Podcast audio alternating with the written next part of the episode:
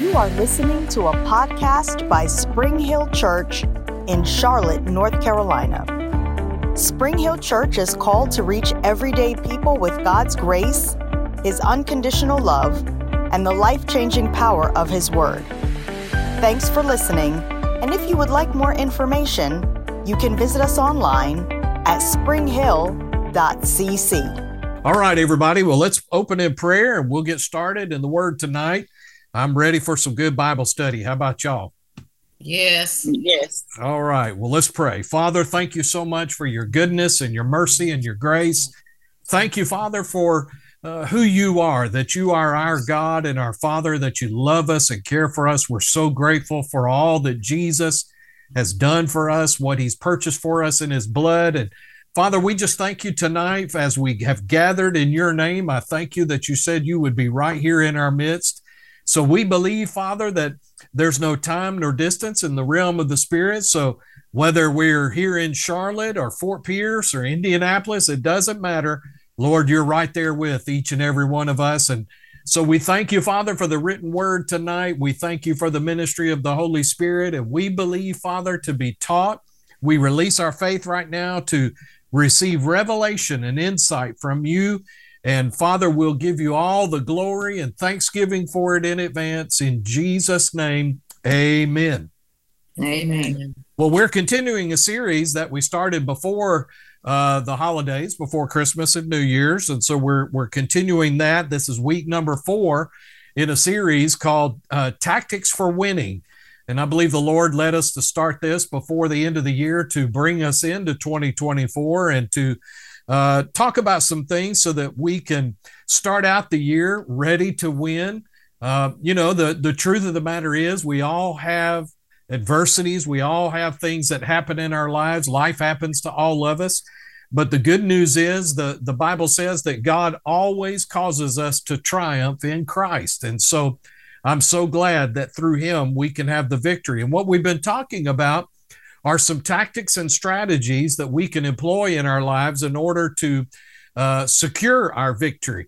Now, again, Jesus has already won the victory, but how many of you know the devil's a little hard headed? He hasn't been convinced of that fact yet. And so, what we have to do is enforce that and uh, convince him that he has lost and Jesus is Lord. And so, that's what this is all about. So, uh, I hope, um, and, and by the way, if, if you've missed any of this, uh, I will be updating all of the podcasts for the last uh, few weeks. I know I'm behind, but we'll be getting that taken care of in the next few days. So, but if you miss anything, all the notes for this lesson are already on the website. So let's talk about tonight something that David employed in his life and ministry uh, that helped him walk in victory.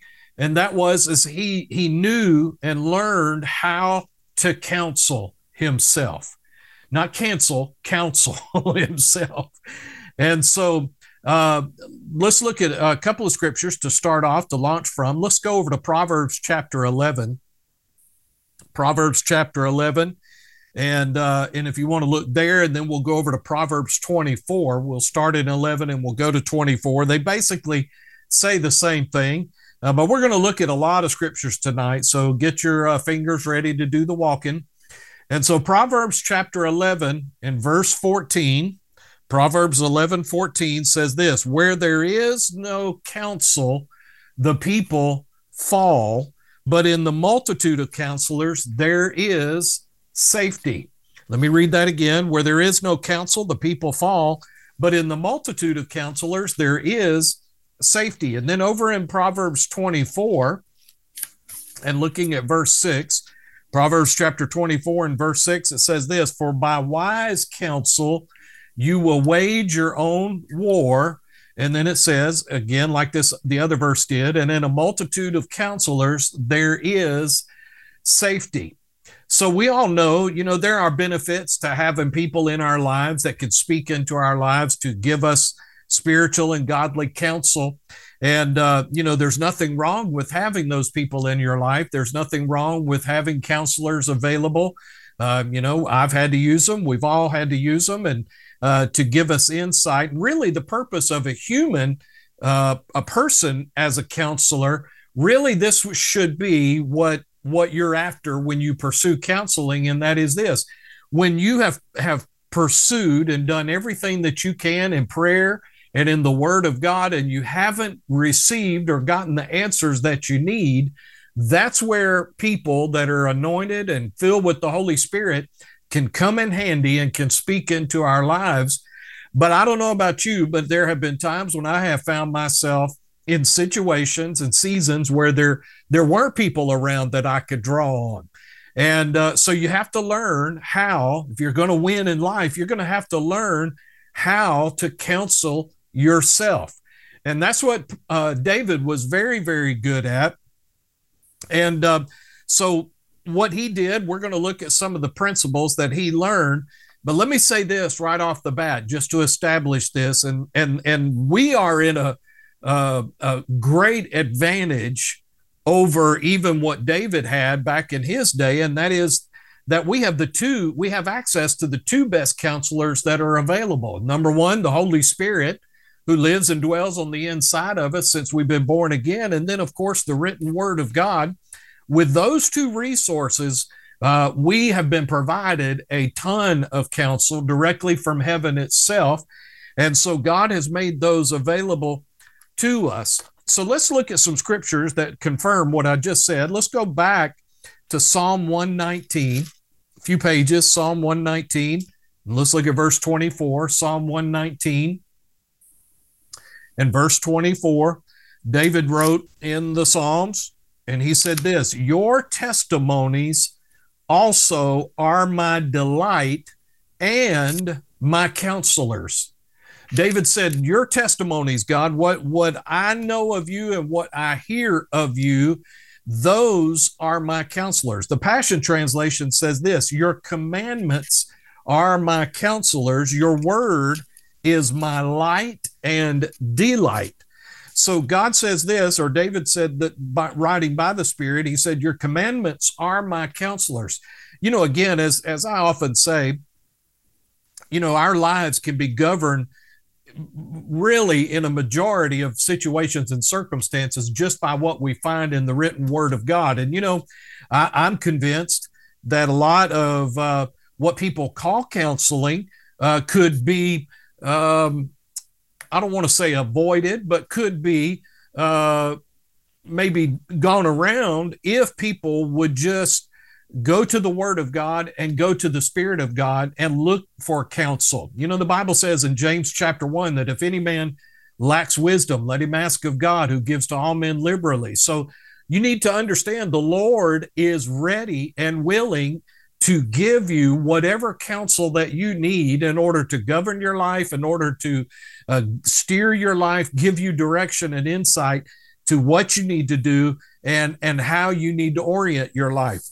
Uh, in Psalm 1, back up some more pages to the first chapter of Psalms. Psalm 1, verse 1, very familiar scripture. David wrote, and he said, Blessed is the man who walks not in the counsel of the ungodly, nor stands in the path of sinners, nor sits in the seat of the scornful, but his delight is in the law of the Lord, and in his law he meditates day and night. He shall be like a tree planted by the rivers of water that brings forth its fruit in its season, whose leaf also shall not wither, and whatever he does shall prosper. So, summarizing these, these verses right here, these three verses, David said that he who walks not in the counsel of the ungodly, but walks in the counsel of God's word, He'll flourish like a tree planted by the rivers of water. He'll bring forth fruit. And then also, I like this whatever he does shall prosper. You know, I don't know if whatever means the same thing to you as it does to me, but that pretty much means everything. So when we orient our lives and we seek after the counsel of God that He has promised us, those things can be a part of our lives. Go over a few pages to Psalm 16 and verse 7, Psalm 16 and verse 7. David said this, or the psalmist said, yes, was David wrote this I will bless the Lord who has given me counsel. My heart also instructs me in the night seasons. I have set the Lord always before me because he is at my right hand, and I shall not be moved.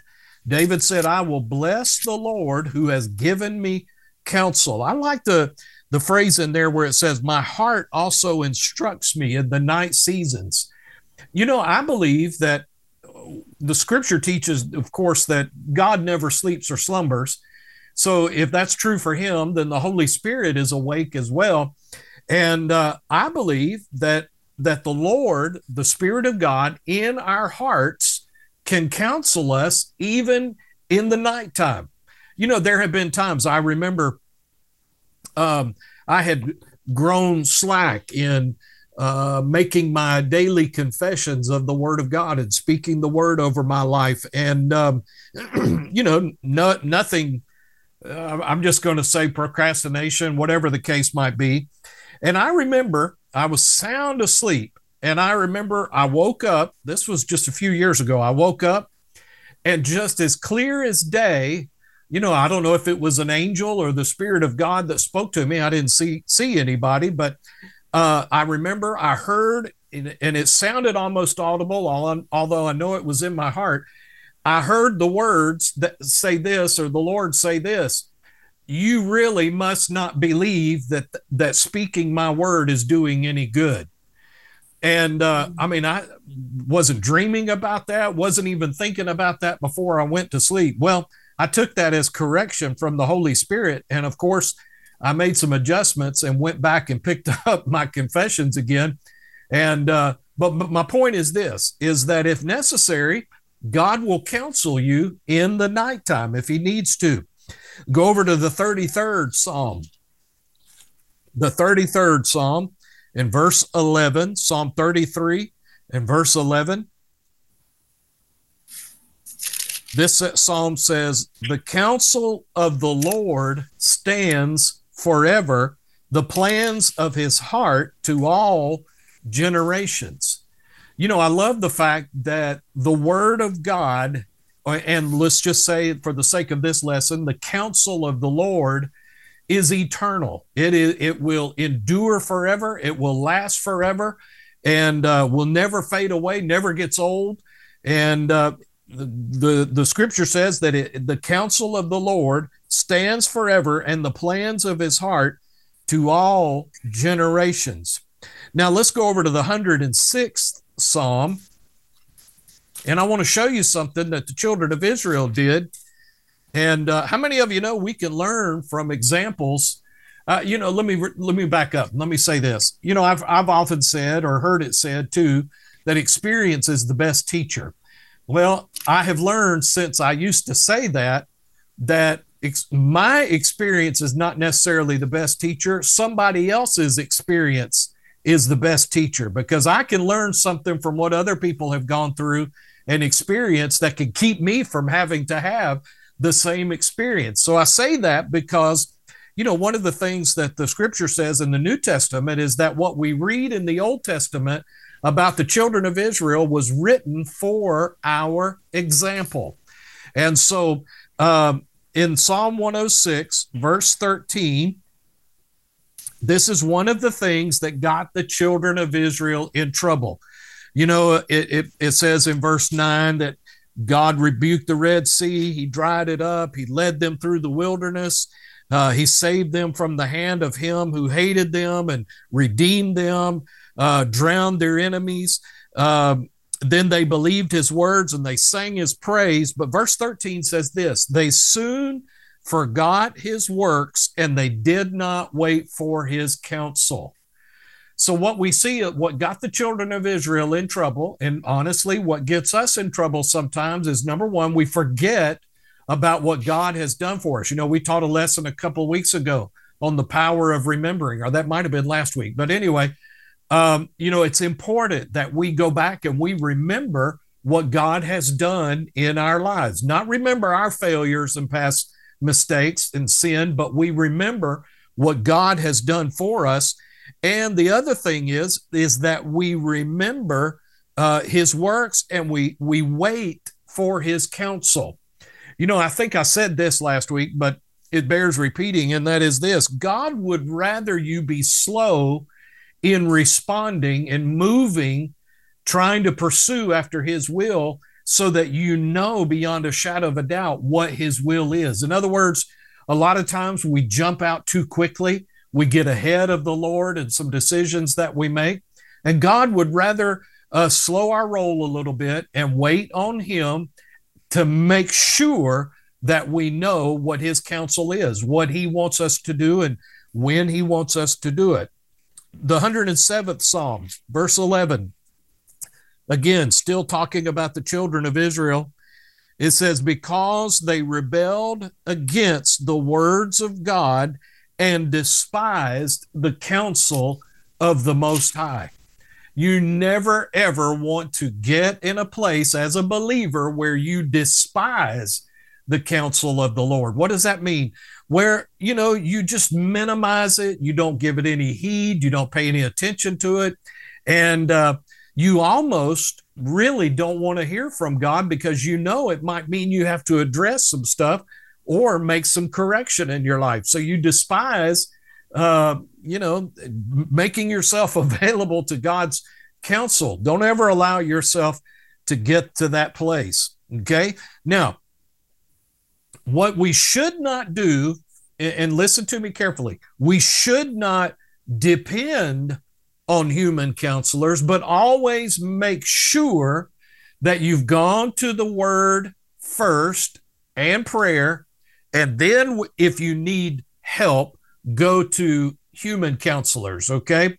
You know, a lot of times I don't do it much anymore, but early on uh, in in the ministry, when I would counsel people, um, you know, I would always ask the question, "What have you done to pursue it?" Because they come to me wanting wisdom, and I don't mind that, and I, I'll make myself available for the Lord to minister to me so that I can share that with the people. But uh, it was always frustrating to me when somebody would come in they would tell me what their problems are and then i would ask them well what have you done to pursue getting god's help in this situation well i haven't done anything that's why i came to you well that's not the way it's supposed to work the way it's supposed to work is you as a believer now if you don't know any better that's one thing but most people know better and that is you need to pursue in the Word of God because this is where your help is and the Holy Spirit. And then when you have difficulty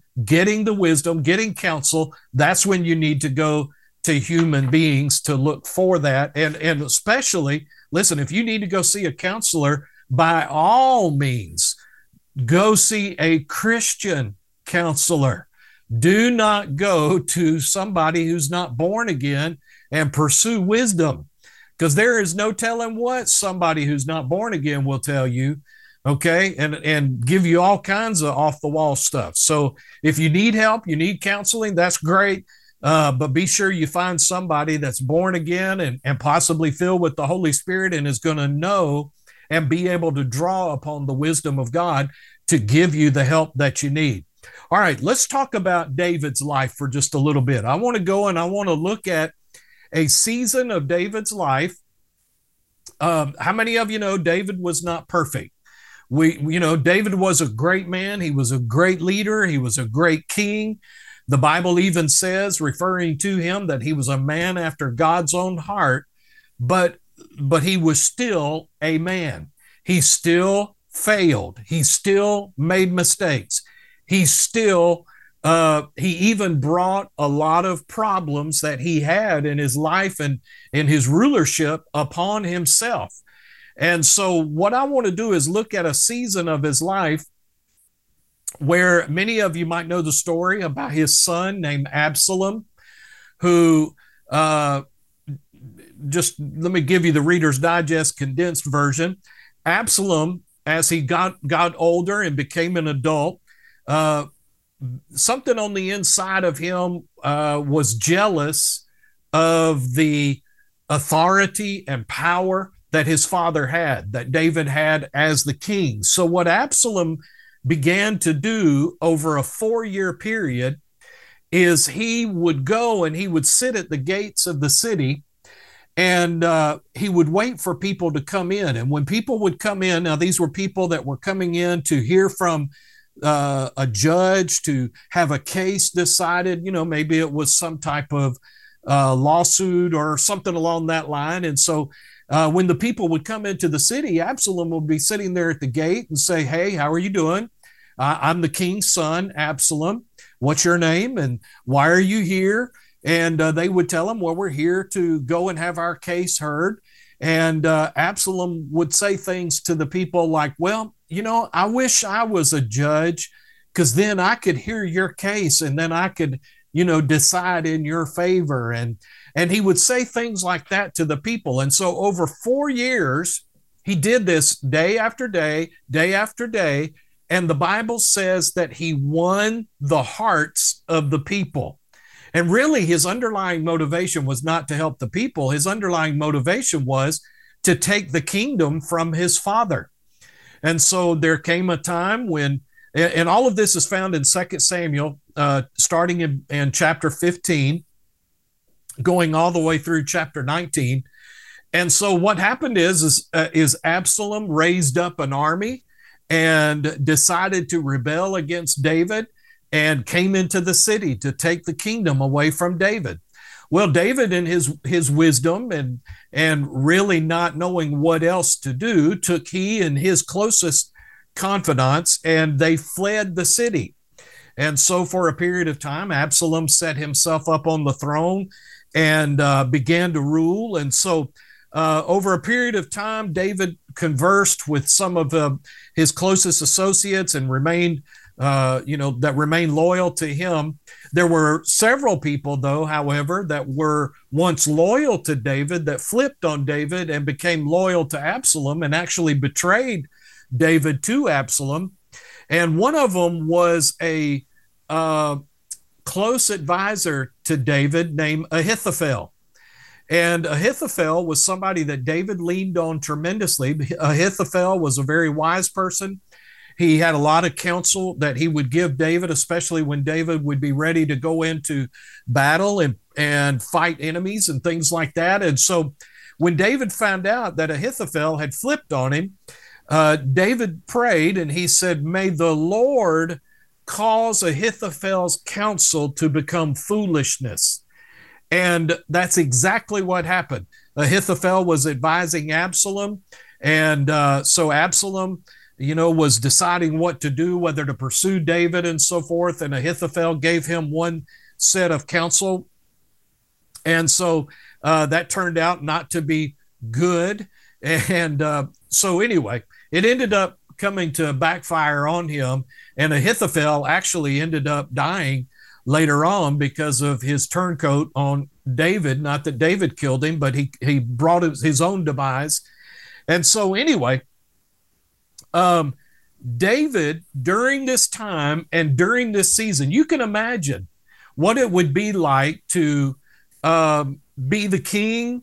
You all you know he had gone so many years with saul pursuing him and finally that time was over. And really he thought you know hey this is going to be a good time a good season in my life and things are going to go well and things are going to go well with the kingdom. And then all of a sudden his very own son rebels against him takes the throne from him and uh, you know this is a very very low point in david's life and uh, so, as we we often see with David, one of the things that David was very, very good at is that he would find out a way to, you might have heard it said this way, to encourage himself or to counsel himself. In other words, he knew the answer to his problems was to pursue after God with all of his heart. Okay, so go over with me to the 42nd Psalm, Psalm 42. And I, all of this has been introduction up to this point. So we ought to get done about 11 tonight by the time I'm all through with this. all of a sudden, I see blocks disappearing on, on uh, Zoom. Anyway, no, I'm just teasing. Let's look at Psalm 42. This is a psalm that David wrote while all this was going on. And uh, you're going to see a lot of good information in here. about some things that David said. Okay, Psalm 42. If you have your Bible, I'd love for you to follow along with me if you can. And you've probably heard some words in, in this psalm that have been made into songs, praise and worship songs that we sing today.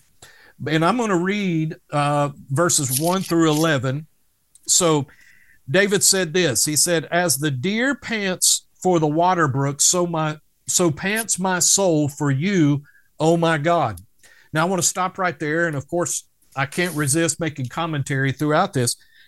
Uh, what what does it tell you when it says as the deer pants for the water brook? That means that the deer has has been pursued by someone else and has had to run and flee. So therefore, it's out of breath and it's in need of water. Uh, hence, tying it back to David, David has been pursued by his own son. And so he says, As the deer pants for the water brook, so pants my soul for you, O God. My soul thirsts for God, for the living God. When shall I come and appear before God? My tears have been my food day and night, while, while they continually say to me, Where is your God? When I remember these things, I pour out my soul within me. For I used to go with the multitude. I went with them to the house of God with the voice of joy and praise, with the multitude that kept a pilgrim feast. And then he asked himself the question Why are you cast down, O my soul? Why are you disquieted within me? Hope in God, for I shall yet praise him for the help of his countenance. If you would, uh, remember that phrase for the help of his countenance. We're going to talk about that in just a little bit. Verse 6 Oh my God, my soul is cast down within me. Therefore, I will remember you from the land of the Jordan and from the heights of Hermon, from the hill of Mizar. Deep calls unto deep at the noise of your waterfalls. All your waves and billows have gone over me. The Lord will command his loving kindness in the daytime and in the night his song shall be with me, a prayer to the God of my life. I will say to God, my rock, Why have you forgotten me? Why do I go mourning? Because of the oppression of the enemy. As with the breaking of my bones, my enemies reproach me while they say to me all day long, Where is your God? Why are you cast down, O my soul? Why are you disquieted within me? Hope in God, for I shall yet praise him the help of my countenance, countenance and my God. So he says, the help of my countenance and my God. So look back at verse 5 again. He said, Hope in God, for I shall yet praise him for the help of his countenance. And then in verse 11, he says, Hope in God, for I shall yet praise him, the help of my countenance. Okay, so we're going to see in just a little bit uh, what what the significance of that is. Now, I want to give you five things tonight quickly so that we can uh, go over. I want to get all of these done tonight. So let's talk about these five things that David did in order to receive the counsel from heaven that he needed at this particular moment. Because I don't know about you, I've been in some pretty tough situations but I've never been in a situation quite like this where my very life depended on me getting counsel from heaven. And so uh, everything that David had going on in his life, I want you to see that one of the main reasons that he fled Jerusalem was not so much because he was afraid of Absalom, but because he needed to seek after God. He needed to seek God. So the first thing that you have to do in counseling yourself is you're going to have to have a passionate hunger for God. A passionate hunger for God. You know, when you need answers, that's not the time to be uh, lackadaisical about your relationship with the Lord. Uh, you know, and I know when pressure's on, that, you know, sometimes seeking God is the last thing you feel like doing. But I will tell you this um, you're going to have to find yourself like David. Um, you're going to have to make yourself pursue after God. You're going to have to make yourself be passionate about pursuing God. Make the Lord your highest priority. Okay. Um, notice again what he said in verse one of that psalm. He said, As the deer pants for the water brook, so pants my soul for you, oh my God. In other words, David was saying, okay, like that deer who's been in hot pursuit, or someone has been in hot pursuit after him, when he's tired and he's thirsty, he's out of breath, uh, that's the time that he pursues water. And so that's the way David says, so that's the way my soul is pursuing after you right now, God. So you're going to have to want God in to the same degree that that deer wants water. Uh, you know, I don't know about you, but on a hot summer day, if you've ever been hot and sweaty and outside working and and you're just so thirsty and all of that, uh, you know, you, there's not much that would keep you from getting something to drink. Well, spiritually speaking, that's the place that we need to get to. We've got to be passionate and pursuing after God. Notice David said, Therefore, I will remember you from the land of the Jordan, from the heights of Hermon, from the hill of Mizar. Okay. And uh, so, what David was saying is, even though I'm not in my homeland, I am pursuing you the best that I possibly can in the place that I am at the moment. Now, I want to just say this to you, and I'm going to touch on this more in a little bit as well. David was just as much at fault for what happened to him as Absalom was at fault.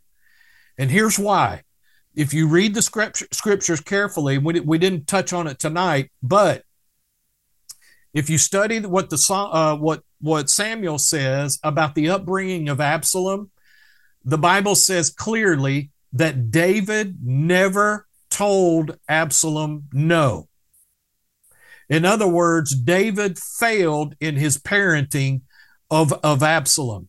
In other words, David might have in a season or a time in his life forgotten what his number one priority was, and that was his own household.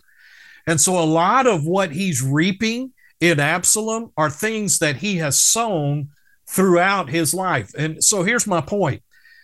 David in had caused a lot of the own, his own problems that he encountered in his life. Let me let me say this to you. If you'll remember the story of Bathsheba, when David got into sin with Bathsheba and got got Bathsheba pregnant and the baby died and uh, you know and then killed her her husband and so forth. David was responsible for all of that. And when Nathan the prophet came to confront David about what he had done, he told told him, you remember Nathan came and said, you know, there was a man who stole a little sheep and took the life of the sheep and so forth. And David was irate. Who dare could do this? He said he ought to have to pay fourfold for what happened to that little lamb. Well, Nathan the prophet said, Out of your own mouth, you have just spoken your own judgment. And as we see in David's life, what has happened is there have been four things that have happened that have where he opened the door to his own judgment that came upon him. And one of them was the rebellion and ultimate death of his own son absalom. Okay? So my point is this. David caused a lot of the problems that he encountered in his life. And i don't know about you. I'm just going to talk about me i know there have been problems in my life that i have caused myself you know there's nothing worse than being around somebody who's never made a mistake or, or, or failed in their life. You know, those people that always blame everybody else. Well, you know, it's my parents' fault or it's so and so's fault. No, listen, there are things that we all have done and have brought problems on ourselves in our lives. But listen, we, even in when you find yourself in the middle of a situation that you may have caused, listen to me carefully. You're finding yourself in hard times that you may have caused, if you will repent and seek after God with all your heart, judge yourself, God will forgive you and then move to bring you out of the trouble that you caused. That's how good God is because we see in this situation where God ultimately moved and brought David out of th- these problems that he brought upon himself. And he'll do the same thing for you and me. All right. Number two, take your eyes off of the problems or problem and the enemies of your soul. In other words, don't focus on the problem and don't fo- in our case don't focus on the devil. Now david had human enemies okay? And we might have some people we don't like but we shouldn't have human enemies per se. We have one adversary and his name is the devil all right?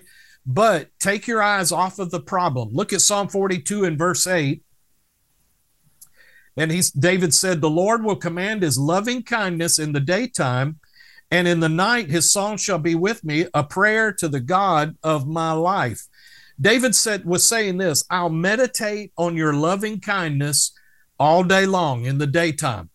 In other words, I'm not going to focus on my problems. I'm not going to focus on the circumstances. I'm not going to focus on the situation. Now, we don't deny them and pretend like they don't exist, but there's a difference between being just focused on something and fixated on it versus just going through it. Okay. And David said, I'm going to meditate on your loving kindness in the daytime. David said, I'm going to sing your song in the nighttime. Well, if you're meditating on the goodness of God in the daytime and you're singing his praise in the nighttime, that's pretty much all day long. That's pretty much 24 hours a day. And so David said, My life will be saturated with and by prayer. So David said, I'm going to take my attention off of the circumstances and, and off of my situation, and I'm going to focus on the goodness of God. I'm going to think about the, the meditate on his loving kindness, and then I'm going to sing his praise every opportunity that I get. All right. Number three, cast down reasonings as to why these problems have happened and ask God for the answers. Cast down reasonings as to why these problems have happened and ask God for the answers. And you're going to have to be, you know, very, very honest. Okay. Again, you know, you might have to, uh, well, let me go to one side and then I'll talk about that. Okay. The worst thing that you can do in a time of trouble is beat yourself up and allow the devil to beat you up, even if you are the one that caused it. Okay. Don't let the devil do that. That's none of his business. This right now at this moment, we're talking about you and the Lord. All right. So again, uh, you know, don't don't allow yourself to dwell on man how could i have done something so stupid? How could i have you know messed that up so badly? Um, instead go to god for answers. Okay god listen i know i messed this up. I know it's because of my poor decisions that i am where i am. So i've asked you to forgive me. I believe that you have forgiven forgiven me. So now what are the answers? What is it that I need to know to begin to bring me out of this situation? Begin to seek God for the answers. And let me tell you something, you know, be willing to own up to it. If if the Lord comes to you and says, "Yeah, this is something that you did. You made a decision here and this has caused this over here." Okay, be willing to say, "You know what? Hey, listen, if I'm the one that messed that up, so be it. Let's go on. Okay. Own up to it, in other words. So when you have questions, God always has answers. When, you know, and I know there's a whole large portion of the Christian world that likes to think that, uh, you know, there's just going to be some things we're not going to understand. There's just going to be something, you know, the Lord is mysterious in his ways. You know, you hear people say things like that. No, the Bible says that that the Holy Spirit's been given to us to bring us wisdom, to bring us insight, to bring us revelation. Listen, it is not, it does not do the heart of your Heavenly Father any good to see you go through problems and trials and things that come into life and not ask Him for help when He is willing and ready to provide the help and the answers that you need. The only thing he has to have you do is ask him. Okay. So listen, you know, it kind of goes back to what I've heard pretty much all my Christian life, and that is this when you mess up, don't run from God, run to God and get give him the opportunity to speak into your life. All right. Have you ever asked yourself or God the question, or asked God this question? Why didn't I see this coming, or why didn't you tell me about it? okay, guilty. I've done that. All right. Listen, the Holy Spirit uh, it's nowhere promised in the Bible that uh, he has to, you know, when you are going headstrong in one direction and you've made up your mind, he'll do his best to warn you. But listen, he's limited by what you allow him to do in your life. And so, you know, I, I just want us to be aware of that. Okay. So when you ask God for the answers, trust Him that He is going to give them to you. And listen, I, I want to encourage you keep your antenna up. You know what I mean when I say that?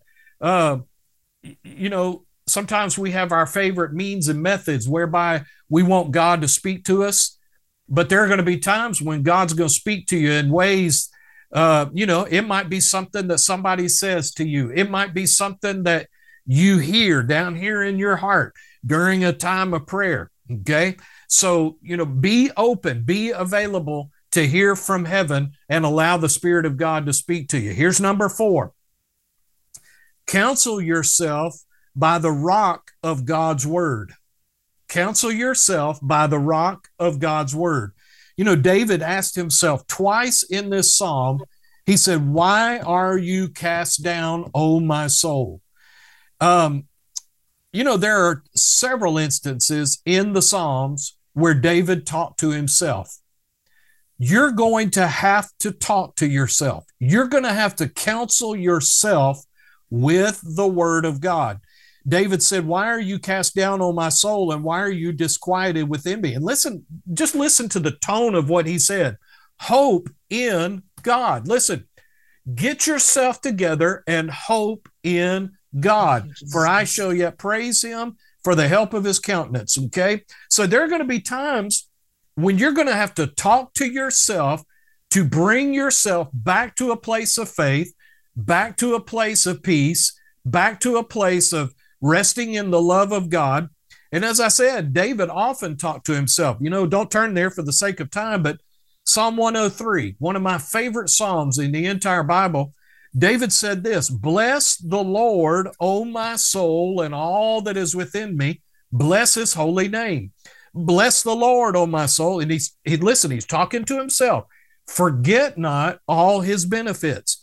And then he lists some of the benefits who forgives all your iniquities, who heals all your diseases, who redeems your life from destruction, who crowns you with loving kindness and tender mercies, who satisfies your mouth with good things so that your youth is renewed like the eagles.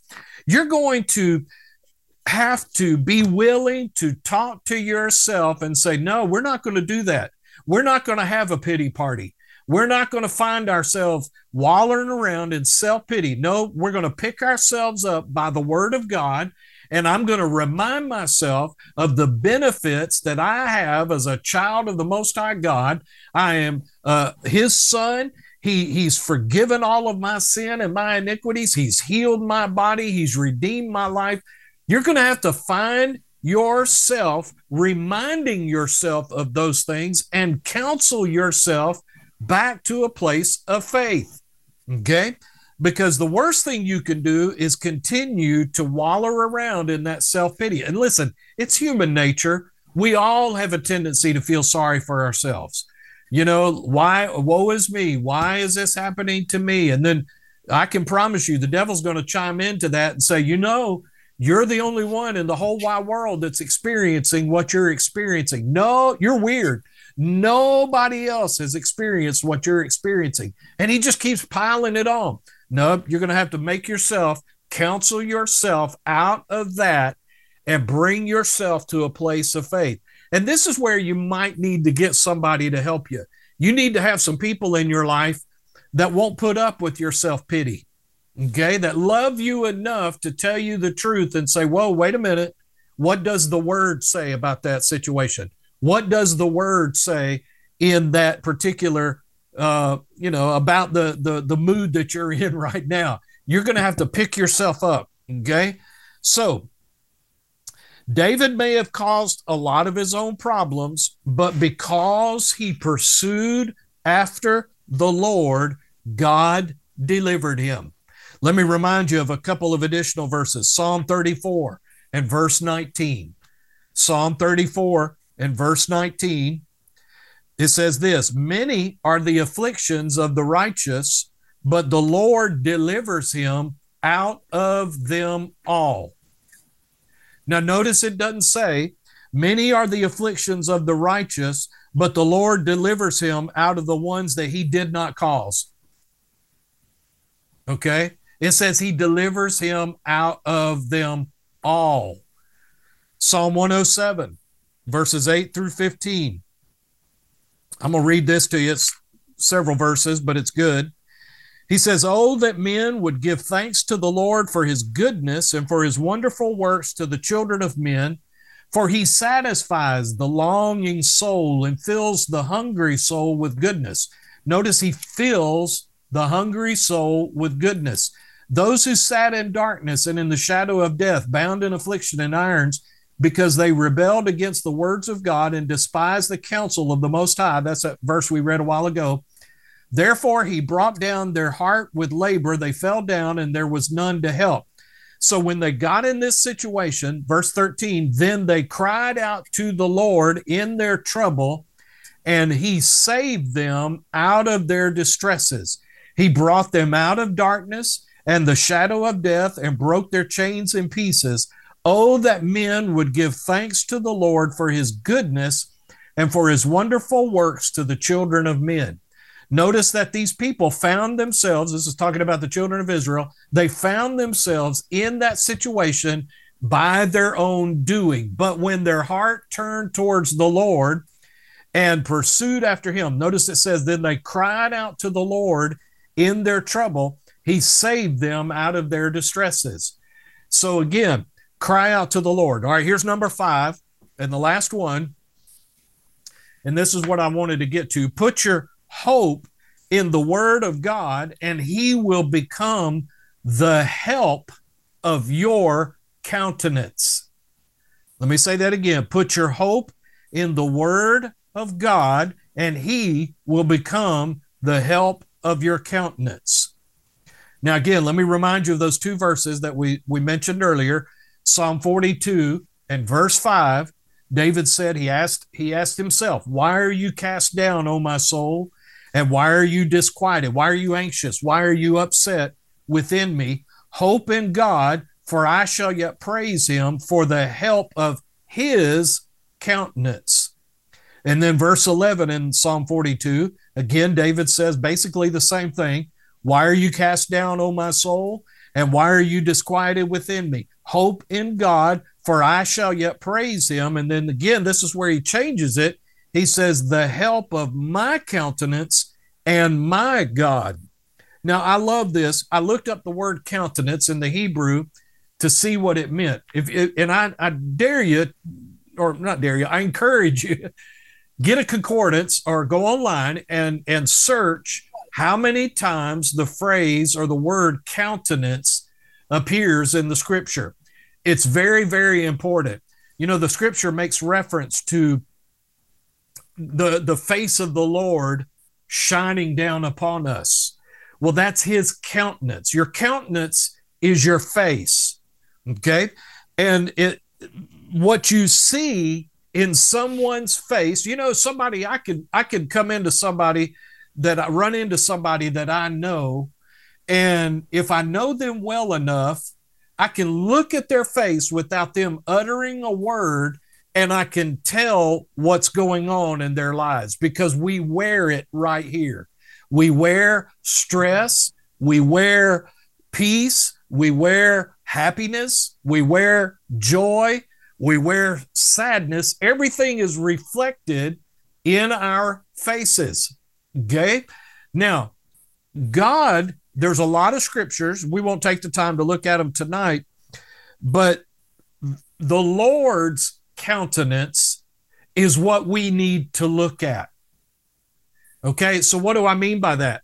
God is the same all the time. God is, is a God of peace. He's a God of hope. He's a God of faith.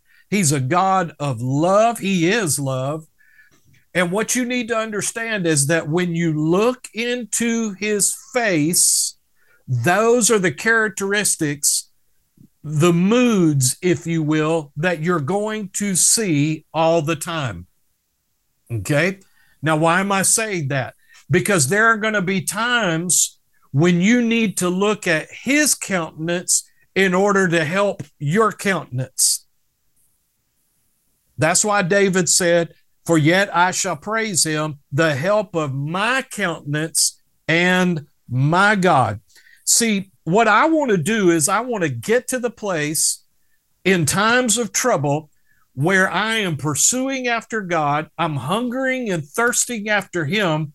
And excuse me. And as I do that, the Bible says we gaze upon His face, upon His countenance. And as I do that, His mood rubs off on me. His manner rubs off on me.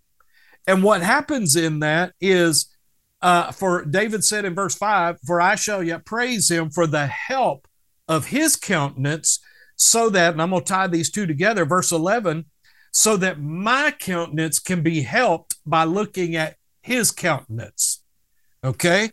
God's countenance is always consistent, even when our countenance is down.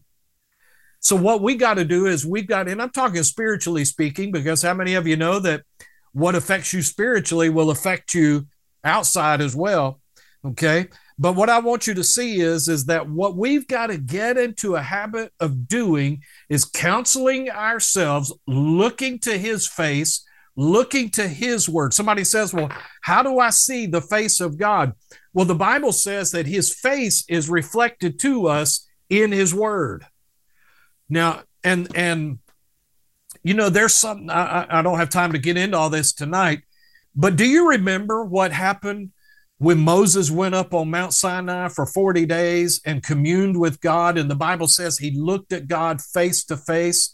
You remember the Bible says that he came down off the mountain and they had to put a veil over his face because his countenance shone so brightly with the glory of God.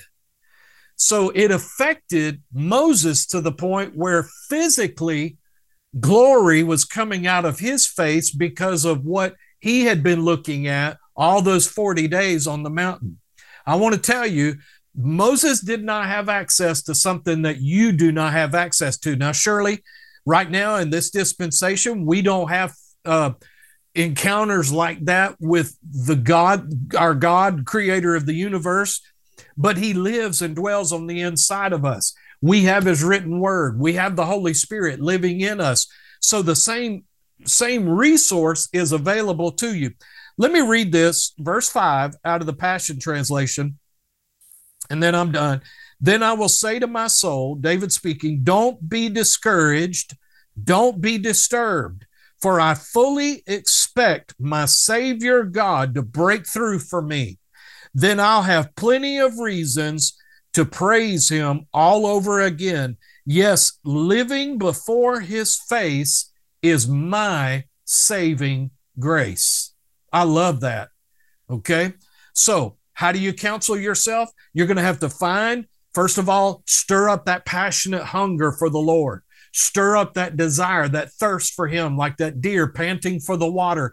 And then when you find yourself in the waters, then make yourself available to the counsel of God to be able to give you the answers that you need to bring you out of the trouble that you're in. And and listen, if you find yourself in a problem in a situation that you caused, just repent. Ask God to forgive you and let the goodness of God bring you out of that situation.